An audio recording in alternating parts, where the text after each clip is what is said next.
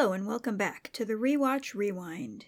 My name is Jane, and this is the podcast where I count down my top 40 most frequently rewatched movies in a 20 year period. Today I will be talking about number 15 on my list Columbia Pictures' 1940 fast talking comedy His Girl Friday, directed by Howard Hawks, written by Charles Lederer and uncredited Ben Hecht and Morrie Ryskind, based on the play The Front Page by Ben Hecht and Charles MacArthur, and starring Cary Grant, Rosalind Russell, and Ralph Bellamy. After a four month absence, reporter Hildy Johnson, Rosalind Russell, returns to the office of the Morning Post to inform her ex husband slash boss, editor Walter Burns, Cary Grant, that she is about to marry insurance agent Bruce Baldwin, Ralph Bellamy, settle down, and quit the newspaper business for good. Desperate to win her back, both professionally and romantically, Walter entices Hildy to write one last great story for the paper while doing everything he can to sabotage her relationship with Bruce. I don't remember any of my first impressions of this movie or if I had seen it before I started keeping track. I assume it was one of the many old movies I got from the library relatively early in my foray into old Hollywood, so I might have seen it in 2002. I definitely saw it once in 2003, once in 2005, once each in 2007 through 2009, three times in 2010, three times in 2012, once in each year from 2013 through 2016, twice in 2017, once in 2018, twice in 2019, and twice in 2022. I know that in 2010 I took a class at community college called Film as Literature, in which some assignments involved picking a movie and three different aspects of filmmaking and discussing how those three aspects enhance the story of that particular film. The instructor advised us to watch the movie we were writing about three times, focusing on a different aspect each time. And His Girl Friday was one of the movies I wrote a paper like that about.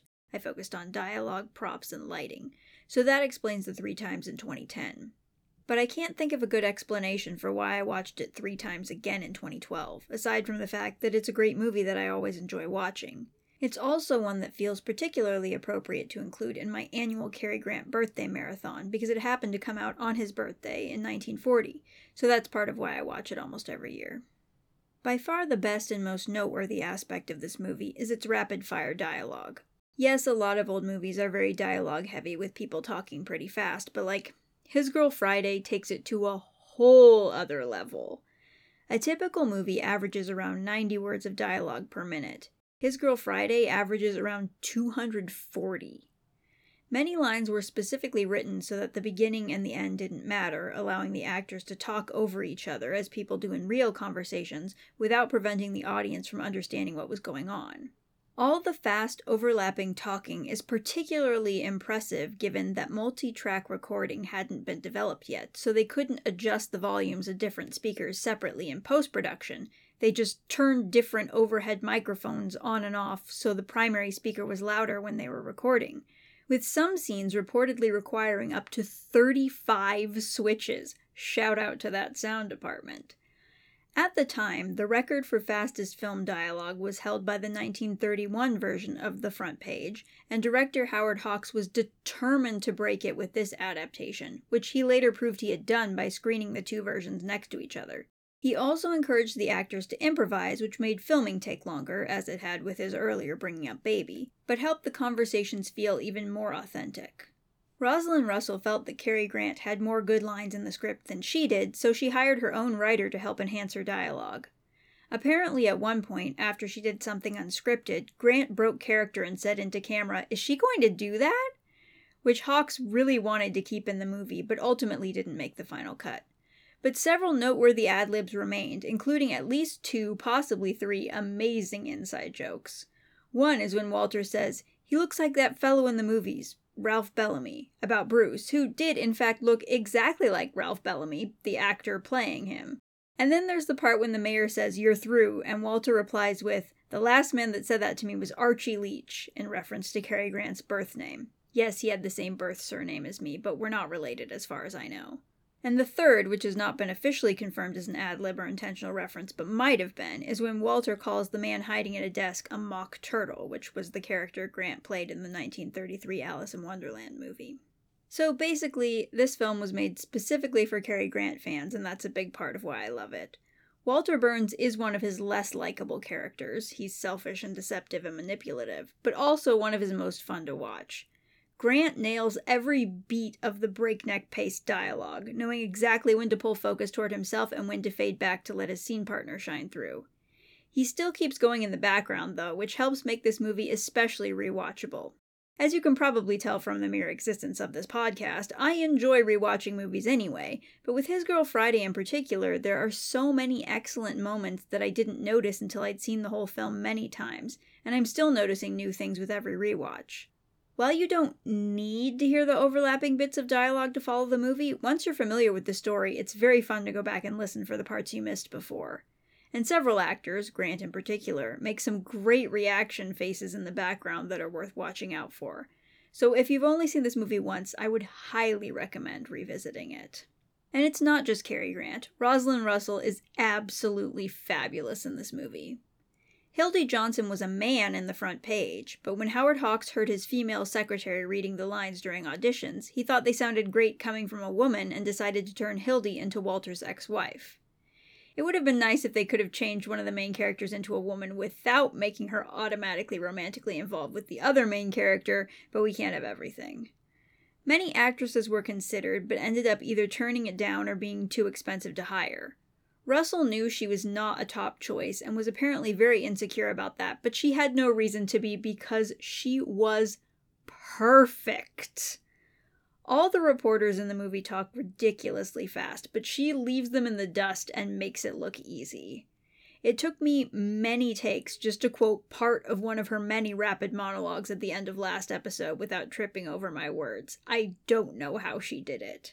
And while she's talking a mile a minute, she's also portraying an incredibly layered and nuanced character. The wonderful character actors playing the other reporters do a great job of conveying that they have embraced the cold, detached mindset of caring more about the scoop than the story itself. Hildy shares this to a certain extent, but she hasn't completely lost her sense of empathy the way they have. She fits in with the guys, but she's also better than them, both as a journalist and as a human being, without seeming too perfect to be realistic, which is an incredibly complex and difficult balance to strike. But again, Rosalind Russell nails it. Much as I love Grant's performance, Russell is really the glue that holds the whole thing together, and she commits to that role completely. Hildy is such a strong character that I'm always disappointed when she goes back to Walter at the end. She is clearly a much better match with him than with Bruce, whose slow, deliberate speech contrasts rather jarringly with Hildy and Walter's snappy patter. But Walter has learned exactly zero lessons by the end of the movie, and there is no reason to believe that any of the problems with their first marriage will ever be resolved. Throughout the movie, Hildy is torn between wanting the domestic life of Bruce's wife and the more hectic life of a newspaper reporter that still has a hold on her. When Walter tells her she can't quit because she's a newspaper man, she replies that that's why she's leaving so she can be a woman. But as much as she complains about it, she makes it pretty clear that she does love being a reporter.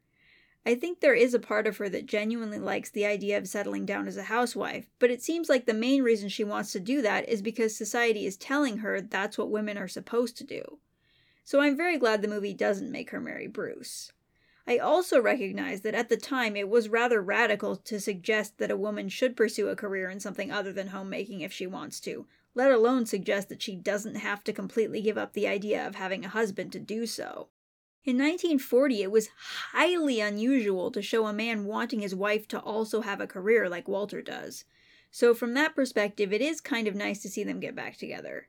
But at the same time, he treats her pretty terribly, and it kind of feels like it's saying that a career gal should be happy with any man she can manage to get, regardless of how slimy he is. Not that Hildy doesn't also treat Walter pretty terribly, too. I guess they show their affection by hurling insults at each other, which is a type of relationship that makes no sense to me, but they seem to be on the same page about it. Still, I would love to see Hildy walk out on both Walter and Bruce like the strong, independent woman she is. At least the movie makes it clear that, despite its title, she is nobody's assistant or Girl Friday. The progressive for 1940 but doesn't quite work now theme extends beyond feminism. Besides the Walter Hildy Bruce love triangle, the other main storyline in the movie involves a man named Earl Williams, played by John Qualen, who is about to be hanged for killing a policeman, despite some legitimate questions regarding his sanity. Walter wants Hildy to do one final interview with Earl to show that he definitely wasn't responsible for his actions, and that he's being strategically executed a few days before an election so the incumbent sheriff and mayor will look tough on crime and win. Most of the reporters don't seem to care, asking the sheriff if he can move the execution up a few hours so it can make their morning editions. The sheriff refuses, but it is very clear that he could not care less about upholding the law, and same with the mayor, because when a messenger from the governor arrives with a reprieve, they try to bribe him to leave and come back later so they can still execute Williams and pretend the reprieve arrived too late. And it's not just the politicians who are corrupt. Hildy bribes a prison guard twice, first to get an interview with Earl Williams, and then to find out how he managed to get a gun and escape. Then, when Hildy and Walter find Williams, they hide him, not because they think he's innocent and want to save him, but because they want to be able to turn him in after they've written the story of how they captured him. The movie's statements about the way American society treats working class people on the fringes, like Earl, and the way the criminal justice system is easily manipulated for political or financial gain, are honestly still pretty accurate for the most part. But in a bizarre twist, Walter tells Bruce and Hildy that the policeman Earl shot was black, and that the politicians are trying to get votes from black people by executing his white killer, which is just so completely backwards from how anything actually works that it kind of detracts from the legitimate points the movie does make. Everything about this story just screams late 1930s, early 1940s, from the characters' worldviews to the costumes to the current event references, which makes sense given when the movie was made, but is completely inconsistent with the written prologue at the beginning, which states, quote, it all happened in the dark ages of the newspaper game, when to a reporter getting that story justified anything short of murder. Incidentally, you will see in this picture no resemblance to the men and women of the press today. Ready? Well, once upon a time. Unquote. It's like, nice try, but in 1940 you can't pretend this is set in a bygone era and then talk about Hitler and the European War. I don't think they were really fooling anyone, but at least this allowed the filmmakers to get away with criticizing journalists without getting sued or censored. Speaking of being censored, one of the few female characters in this movie, Molly Malloy, played by Helen Mack, kind of seems like she's supposed to be a prostitute, but of course they weren't allowed to say that, so it's not super clear. What we do know is that she befriended Earl Williams shortly before he was arrested and has visited him in jail, and that the press has been inaccurately representing the nature of Earl and Molly's relationship. I don't know if it was partly because of the Hays Code that they specifically state that Earl and Molly haven't slept together, but regardless of the reason, I'm always a fan of platonic male female friendship. And the way the movie shows that they care about each other deeply in a non sexual way, while portraying the reporters as wrong for sexualizing their relationship, feels almost like it's saying asexual rights, and we love to see it. We don't really know what's going to happen to Earl and Molly after the events of the film, but I hope that Earl gets the mental health care he needs. He won't because it's 1940, but we can pretend, and that Molly fully recovers from jumping out of the window. We know she's alive, but not how badly she's hurt, and that they remain close friends. While this movie touches on a lot of dark themes, overall the tone is lighthearted. It feels like it's exposing the world for the hellscape that it is and laughing at it. And while some of its attitudes feel very outdated and problematic, that mood is still relatable. His Girl Friday is hectic and chaotic and screwball, but it manages to remain at least somewhat grounded and real. So watching it can feel like either escaping from the real world or looking into a mirror held up to the real world, depending on what the viewer chooses to focus on. This makes it an appropriate movie to watch in many different moods, which helps explain why I revisit it so often. That and the incredible fast talking performances that I'm still in awe of. And of course, Cary Grant's presence always helps. Thank you for listening to me discuss another of my most frequently rewatched movies. Next up is the fourth and longest movie I watched 22 times in 20 years, which is also from the 1940s, so stay tuned for another oldie. It is also probably the most disturbing movie on this list, just to warn anyone who may be watching along. As always, I will leave you with a quote from that next movie. Are you suggesting that this is a knife I hold in my hand?